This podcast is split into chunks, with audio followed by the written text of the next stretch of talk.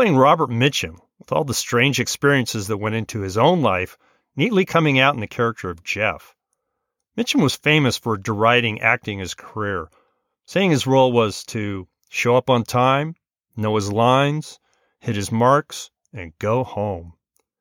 Commenting on his range as an actor, he said, Look, I have two kinds of acting one on a horse and one off a horse. That's it. This is those wonderful people out there in the dark. I'm David Jansen.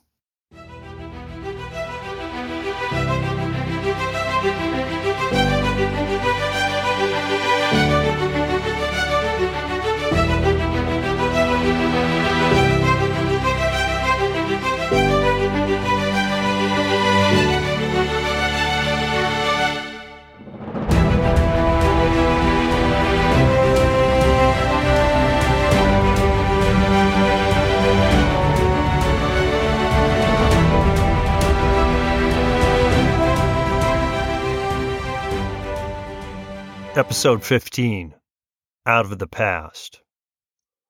I've read Film Noir, the encyclopedia, books by Eddie Muller, the dean of film noir, even the Wikipedia entry on noir. I know that it's said not to be a genre, but a film style. I know that there are so called proto noirs before the classic period of the 40s and 50s, like M, Private Detective 62. What a great title! Certainly the Maltese Falcon. But, baby, I don't care. I'm not a film scholar or historian.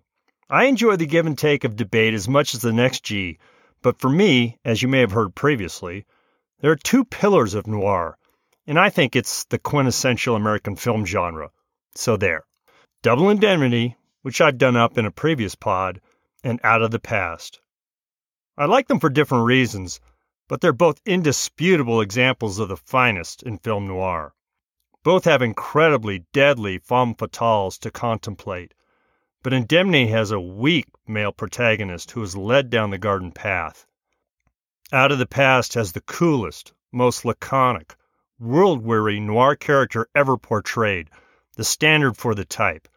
You can't take your eyes off him, and America never did.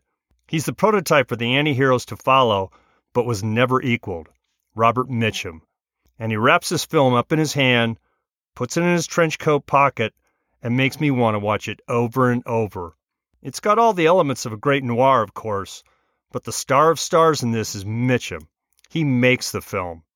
And he's got to drag the attention away from a basket full of talent to do it. Out of the Past came out of the House of Noir, RKO Radio Pictures, in 1947 right in the beginning of the golden era of the genre or style, whatever. Based on the unlikely title Build My Gallows High by Daniel Mainwaring, under his pen name Geoffrey Homes, the 1946 novel was snapped up by RKO, Mainwaring writing the screenplay as well. He was later caught up deeply in the blacklist. It was stocked with RKO mainstays in all the key positions, and since RKO was known for its B pictures, it was a happy accident the film received an intermediate sized budget and the personnel it did, as they were near the top of their respective games.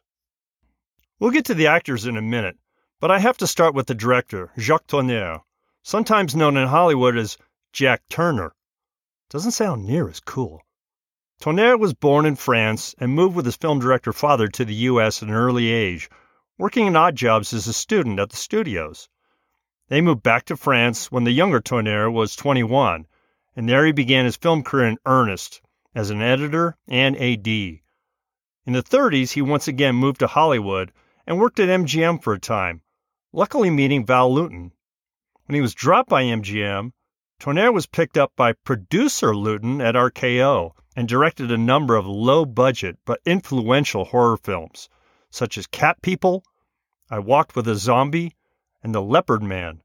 Tourneur's and Lewton's films may have been low budget, but their inventiveness in suggesting terror rather than showing it, as well as influential set design and hallmark lighting effects, made them memorable and much copied. These elements would all be brought to bear in Out of the Past. Tourneur went on to make a few other A pictures, including Berlin Express, Stars in My Crown, and The Flame and the Arrow, but mostly continued to work in a variety of B westerns and intermediate budgeted films, ending with two Vincent Price vehicles, The Comedy of Terrors and War Gods of the Deep, if you can imagine, moving back to France upon retirement. He was paired with his cinematographer compatriot RKO, another emigre, Nicholas Musuraca. As with Tourneur, Musuraca immigrated with his father to the U.S., then found his way into film in a variety of positions, including chauffeur. He became a DP at RKO and worked on a proto noir, Stranger on the Third Floor, with a pre Maltese Falcon Peter Lorre. The film had all the expressionist hallmarks of noir lighting and setups, which would go on to mark his work. He collaborated with Lewton and Tourneur on the RKO B horror film series, preparing him to lens out of the past. The brooding look of past is due to the common agreement and relationship of Musuraca and Tourneur. Musuraca worked from the late 20s into the 50s in films as disparate as The Spiral Staircase, The Bachelor and the Bobby Soxer, I Remember Mama, and Blood on the Moon. One of his last films was Ida Lupino's atmospheric and frightening noir The Hitchhiker, based on a story by ta-da Daniel Mainwaring. Tourneur and Musuraca were alike in the back and forth, up and down nature of their filmographies. In such a production, RKO wasn't interested in borrowing any high powered actors.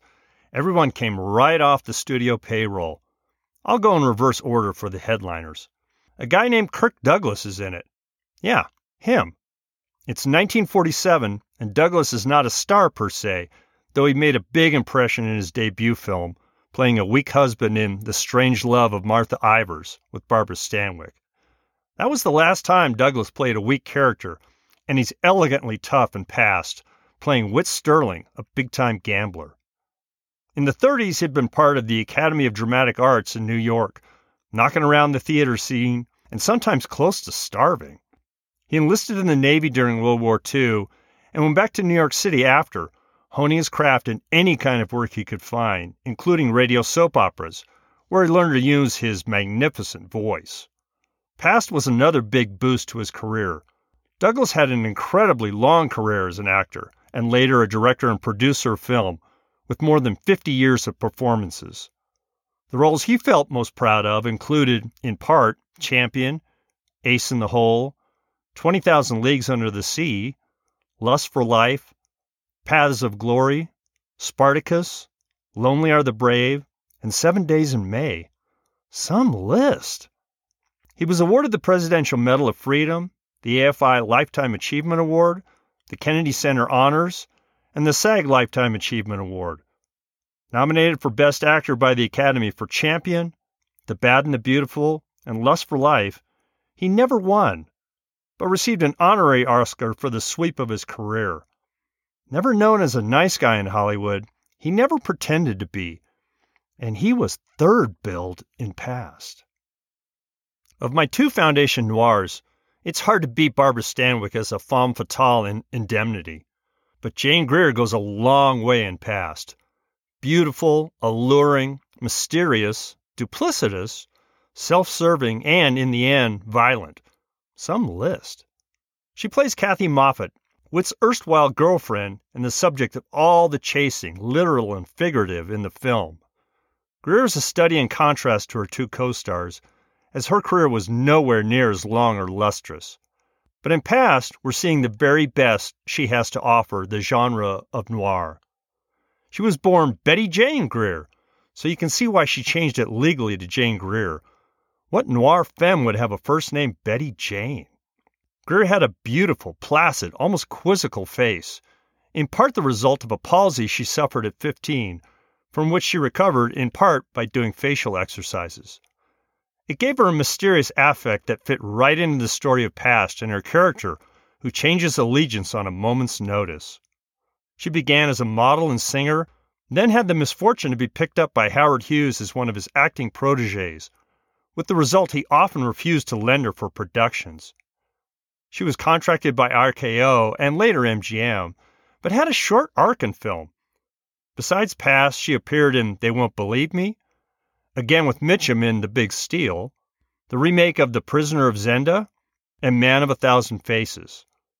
She was consistently passed over for roles at MGM and retired from film, though continued to act on TV.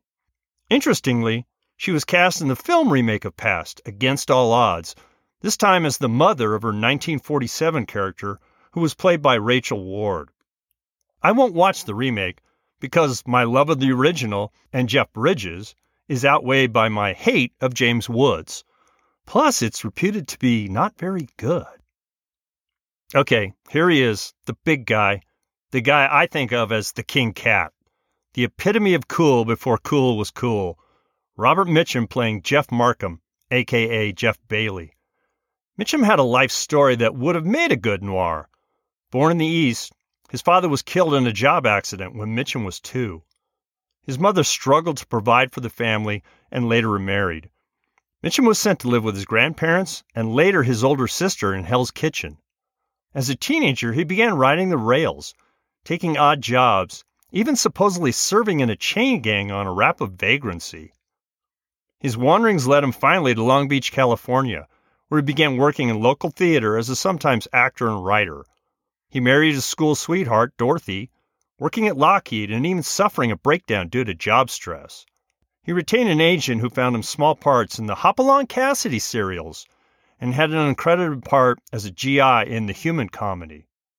Eventually, he signed a contract with RKO and impressed with his role in The Story of G.I. Joe, which garnered him his only Oscar nomination as an actor. He shuttled between westerns and noir, which delivered him to Past as part of RKO's stable. Mitchum had a high quality and long career in film. In noir, in westerns, in military films, you name it, he played it. From noirs as foundational as Past, Crossfire, The Big Steal, The Night of the Hunter, the original Cape Fear, and a walk on in Scorsese's remake of the film, to 70s British remakes of The Big Sleep and Farewell My Lovely. Westerns such as Blood on the Moon, The Lusty Men, El Dorado, and Five Card Stud. Military films like 30 Seconds Over Tokyo, The Longest Day, and the TV miniseries The Winds of War. The man could play it all, including character pieces such as Ryan's Daughter, The Friends of Eddie Coyle, and that championship season. Hell, I enjoyed him in the Bill Murray holiday film Scrooged. He was quietly funny his own cool way in that. And Mitchum was a forerunner in that he was part of one of the more openly acknowledged scandals in Golden Age Hollywood due to his bust for pot in 1948 from a setup raid of a party. Mitchum and actress Lila Leeds weren't tipped off to steer clear, as others were. He spent a week in a county lockup and was convicted of possession and did a month and a half on a prison farm. His conviction was later overturned when it was revealed the raid had been entrapment. It killed Leeds' career but only seemed to add to Mitchum's, reinforcing his laconic, tough guy, go his own way vibe. Tame stuff compared to some of the Hollywood goings on now. He was married to Dorothy from 1940 until his passing. A cool cat. The film has dozens of actors due to the need to hold up the twisting plot, but I'll just call out a few supporting players. Paul Valentine plays Joe Stefanos, Whit's right hand man and pistol guy, He's nicely elegant, smooth, and a fun part of the film. Not surprising since he started as a ballet and then popular dancer. Past was his film debut, and he is excellent.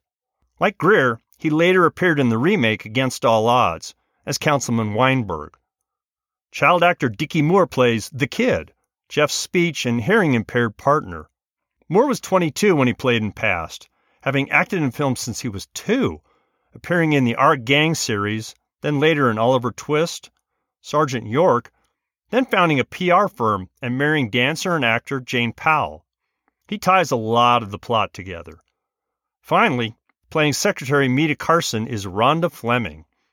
Fleming had another long career in Hollywood and plays in beautiful black and white in past, which was a personal disadvantage, as her red hair showed up so well in color so much so that she was known as the Queen of Technicolor. She has a small but memorable role in Past, lent to RKO under her contract to David O. Selznick. She was in dozens of A films, such as Spellbound, The Spiral Staircase, A Connecticut Yankee in King Arthur's Court, and with Kirk Douglas in Gunfight at the OK Corral. Spoilers ahead. Lots of twists and unresolved questions in this one. So a typical noir, yes? I'll try to stay focused.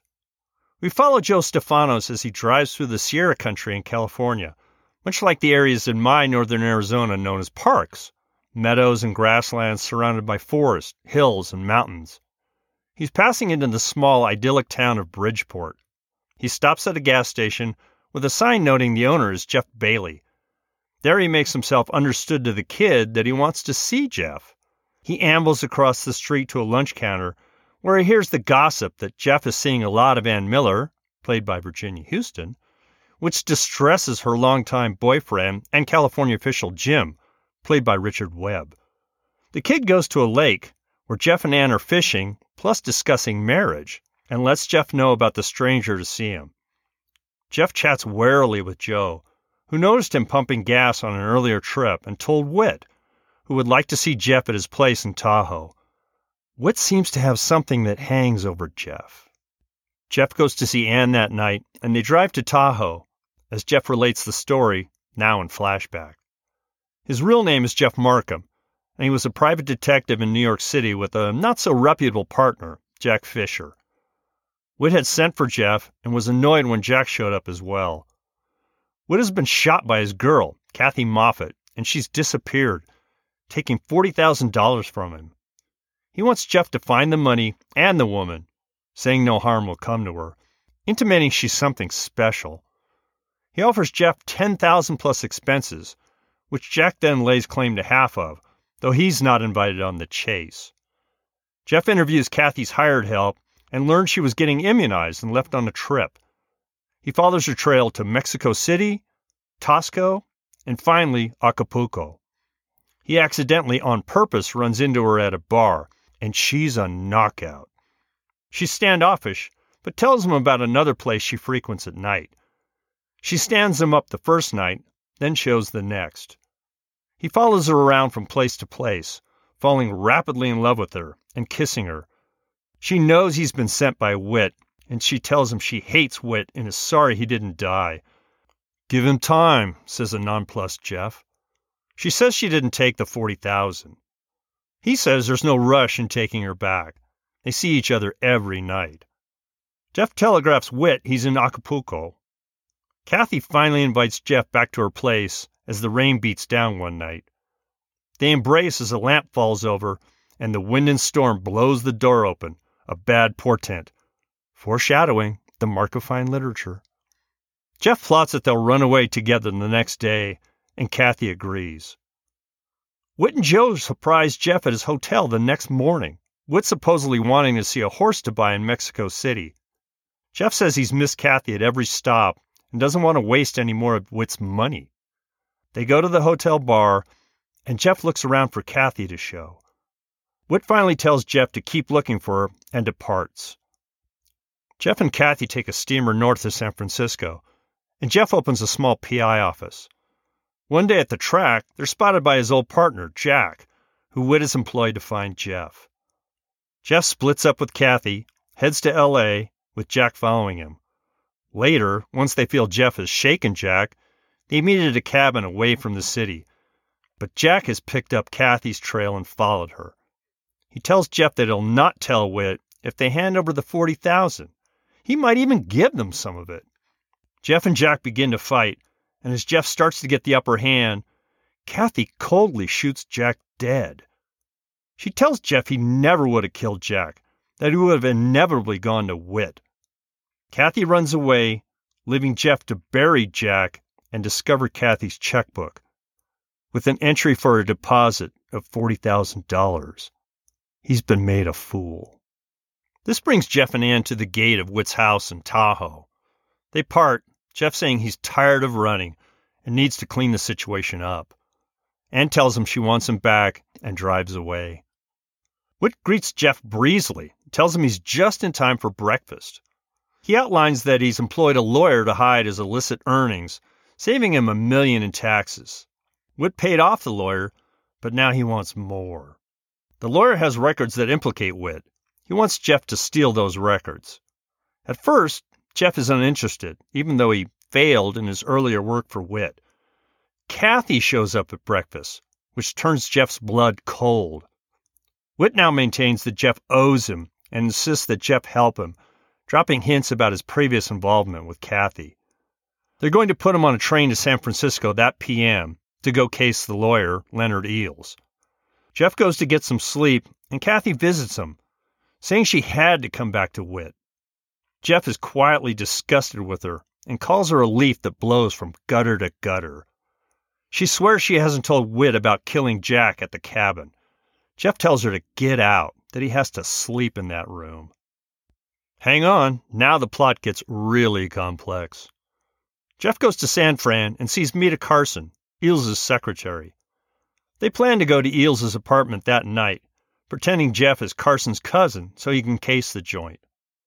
Meta says she'll lure Eels from his apartment in a few days, and then Jeff can grab the documents. Jeff picks up an old acquaintance from his PI days who drives a taxi.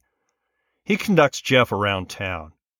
Jeff shows at Eels, drinking a martini, leaving his fingerprints, and bandying words with the attorney, intimating Eels is being set up. Jeff and Carson leave, and Carson is furious with him for his supposed verbal clumsiness. She tells him to go back to his room and wait a few days for her message. Instead, he has his cabbie friend follow Carson and goes back up to Eels's. No one answers, but he goes through an adjacent apartment into Eels's to discover him dead. Jeff hides the body and learns the cabbie lost Carson.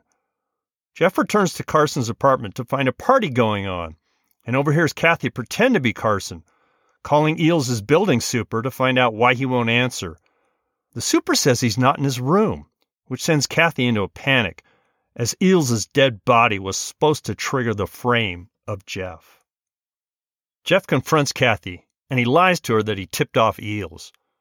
Whit wants to take care of Eels and punish Jeff, so he set up Eels for death and set up the frame of Jeff. But what was the motive? Whit has supposedly forced Kathy to sign an affidavit that Jeff killed Jack at the cabin and Eels has it in his safe. Kathy tries to persuade Jeff that they can get both the tax records and the affidavit, that she still loves him. He's indifferent, except to get all the documents. Kathy tells Jeff to go to a club in North Beach for the tax records. Joe shows up and Kathy furiously asks what happened. He lets her know he killed Eels, though he didn't enjoy it. Kathy begins to see the double, no, triple cross. Jeff goes to North Beach, punches the club owner, and obtains the briefcase with the tax records. He heads to a shipping company to get the briefcase to the airport in a few hours. Joe shows up and grabs Jeff, taking him back to the club, where we find Kathy again.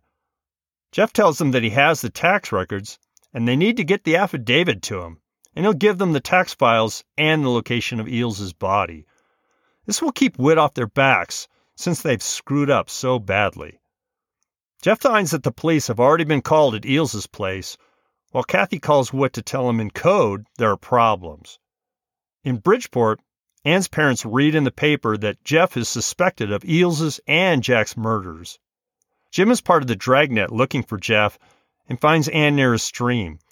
She tells him she doesn't believe Jeff killed anyone. The kid is brought to Whit's mansion, and Kathy and Joe tell him that Whit is away fishing in the mountains, and they're sending for him to meet Jeff. The kid leaves, and Kathy tells Joe to follow him, hoping to take care of the situation before Whit gets wind of it. The kid takes his fishing gear to where Jeff routinely fishes a river, Joe following from a distance. The kid starts to fish, and Joe spots Jeff downstream. The kid sees Joe and, as he levels his gun at Jeff, hooks his trench coat with a lure. They're all lure and plug fishermen, which is disappointing. Not a fly fisherman in the bunch. Joe falls to his death in the river. Jeff shows at Whit's and wakes Kathy from sleep, telling her Joe is dead. Jeff wants to talk to Whit, and Kathy tries to tell Jeff she didn't send Joe after him. Jeff goes calmly to talk to Whit. He bargains with Whit to pin Eels' murder on Joe, a modest 50000 in cash, and sending Kathy over for Jack's murder, releasing the affidavit to Jeff. Jeff talks to Kathy calmly about the women's prison in Tehachapi and how she'll enjoy it. Whit realizes that Kathy has killed Jack and Joe's death was her fault as well. Jeff gives him until morning to set everything up. He leaves, and Whit slaps Kathy hard. He tells her she's going to sit for anything he wants her to do now, or he'll kill her, slowly. He's going to send her over to the cops. Jeff drives to Bridgeport in the night and meets Anne, telling her that he feels nothing for Kathy anymore and he wants to go away with her after he clears everything up in the morning. Jim has followed Jeff, and after he's talked to Anne, tells him he's not fit for her. Jeff drives back to Tahoe and discovers Kathy has shot and killed Whit. She tells him she's in charge now, and they're taking the money intended for Jeff to meet a plane in the desert. She tells him she was never anything but what she is, that he only imagined what he thought she was like. There's no one to pin the murders on now except him. He has no outs. She goes upstairs, packs a bag, and grabs the money. Jeff surreptitiously makes a call from downstairs. They have a last drink, and Jeff tells her they deserve each other. They pack up and drive off towards the rendezvous with the plane. Ahead, police, tipped off by Jeff, have set up a roadblock. Jeff is driving, and when Kathy sees the roadblock, she calls him a rat and shoots him with a pistol. The cops are taking aim at the car, and Kathy fires at them with the pistol, one of the cops opening up with a machine gun, killing her. The car piles into the blockade, and as the cops open the driver's side door, Jeff's lifeless body drops to the ground. Jim tries talking to Anne the next day, telling her he only wants to be near her, that they can just go for a drive. Anne breaks away and talks to the kid, telling him he knew Jeff best. Was he going away with Kathy? She has to know. The kid slowly nods yes, and Anne walks off and gets in the car with Jim. The kid looks at Jeff's name on the gas station sign and gives it a final wave and high sign. He's done the right thing lied to Anne to free her from thinking about Jeff for the rest of her life.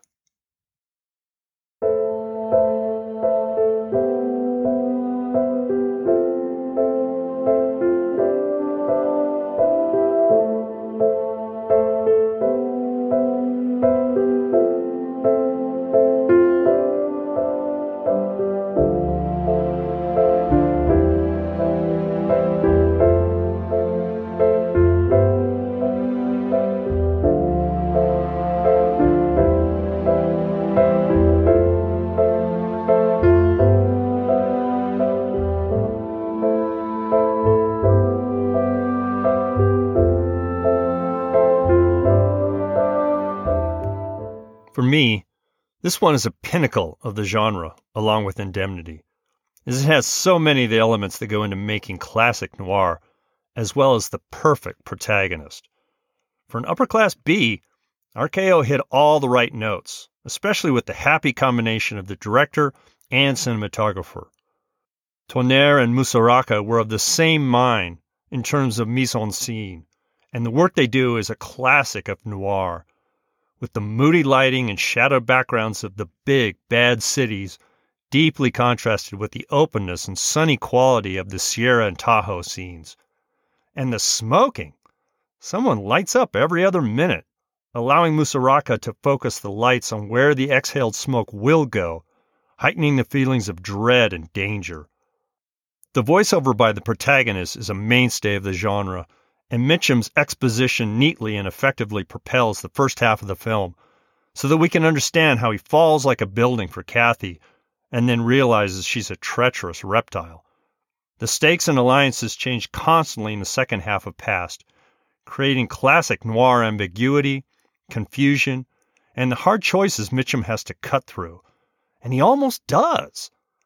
But in the end, out of the past of his association with Whit, comes the forces that end up killing his chances for redemption and killing him. As almost universal in noir, he plans, he bobs, he weaves. He's so clever he almost escapes, but fate swallows him. Two more elements that add to my love and need to watch past over and over, and which no noir would be complete without, the fom and the hard boil of the dialogue. As earlier, Stanwyck as Phyllis in Indemnity is an all time performance. She plots so well and so darkly that Walter Neff never quite figures it all out. She even shoots him in the climax, which he somehow doesn't see coming. But Greer's Kathy is a close second as a Faum, with their ability to switch allegiances so easily, as well as lie so smoothly. I think Greer's enigmatic expression helps sell the point of her dark personality. She's completely irredeemable. She kills Jack with the explanation that Jeff wouldn't have done it, resulting in Whit continuing to chase her. She admits to Jeff in the climax she's as terrible as he thought, but he's stuck with her. Then shoots him at the police roadblock without turning a hair. Merely a bad choice and something else to try to get out of. Jeff has tried to unwind the past that he's trapped by for the entire second half of the film, but can't get away in the end. However, he makes the decision to end Kathy, one way or another. She's as bad as he described her, blowing from one gutter to another. The dialogue is tremendous, especially as so much of it is delivered in Mitchum's completely even, laconic style.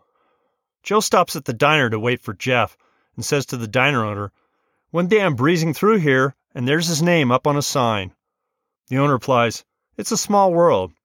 Yeah, Joe says, or a big sign. When Kathy threatens to send Jeff over for Jack and Eels' killings, he slips in the weary phrase of the novel's title Build my gallows high, baby. Jeff, in confronting Kathy with the fact she sent Joe after him. Joe isn't coming back. He got careless and fell in the river. Did you hear what I said? Joe's dead, Kathy. Can't you find some tears for him? Mitchum's nonchalance with the danger and dread of the noir is underlined when he confronts Kathy about trying to pin Eels' murder on him. Kathy says, I don't want to die. And Mitchum replies with a phrase that could stand in for any dialogue in any noir, in all the gin joints in all the world. Neither do I, baby, but if I have to, I'm going to die last. It doesn't get any more hard boiled than that. I got a few more noirs to idolize in the future, including some neo noir, some future noir, but this one is tops. Now, I do love the noir feelings of past, but what's riveting is Mitchum. Not in the sense that he's coming off the screen as some type of method actor. No, he barely seems to be acting at all. He's playing Robert Mitchum, with all the strange experiences that went into his own life neatly coming out in the character of Jeff. Mitchum was famous for deriding acting his career, saying his role was to show up on time, know his lines, hit his marks, and go home. Commenting on his range as an actor, he said, Look, I have two kinds of acting one on a horse and one off a horse. That's it. But the fine points of his style still hit you. When Kathy shoots Jack, Mitchum looks completely surprised. He's totally in the moment. Similarly, when he discovers Whit's dead body, his look sums up the fact that he's run out of options. The only option he has now is whether he kills Kathy personally or the police do. As the years rolled, he became even more world weary in his style, best encapsulated in his work in British Raymond Chandler remakes, The Big Sleep and Farewell, My Lovely. In those, he's so world weary it seems as if he sleeps in his trench coat. And he went on in this manner for decades, never building himself up to be something he wasn't. The image I have of him is sitting on talk shows in the 60s and 70s, smoking, wearing tinted glasses that gave him an inscrutable air barely speaking about the film he was just in. He's just there, being Mitchum. He was one of the last of the physically dominating Hollywood actors of the era, before Hollywood scripts demanded that actors go out and spend months prior to a shoot working with trainers, and God knows what else, to appear massive enough for the role. It's lampooned mercilessly by Seth MacFarlane in Family Guy, with a little vignette called Out of Shape In Shape Guy from the 50s in which Mitchum is named in cartoon. He's impressively tough, as long as he holds in his breath, keeping his gut above the high waisted 40s trousers he wears. Mitchum was so cool, he went on Saturday Night Live as host, in which he mocked past in a skit called Out of Gas with Greer. That's when you're the king cat, when you can mock your own legend, but laconically. And one lousy Academy nomination after that career. AFI recognized him as the 23rd greatest male actor in Hollywood, as well as recognizing his work in Cape Fear and The Night of the Hunter, in its list of top villains. Should he be more respected than he is? Should he have garnered more awards for his understated long term acting? Baby, I don't care. To me, he's tops. You can find us on the web and social media. We're at those wonderful people on Instagram and at Films in the Dark on Twitter. Our website is thosewonderfulpeople.com, where we post pod episode transcripts and you can leave your questions and comments. Our music is by Martin Shelikins, Alex Zavesa, and Alex Chernick. I'm David Jansen. Talk with you soon. And as always, I'll leave the last word to Mr. Scorsese. What are the essentials to you? What makes cinema? I think what makes cinema to me, uh, I think ultimately it's something that for some reason stays with you uh, so that a few years later you could watch it again, or 10 years later you watch it again and it's different. In other words, there's more to learn mm-hmm. about yourself or about life. Mm-hmm.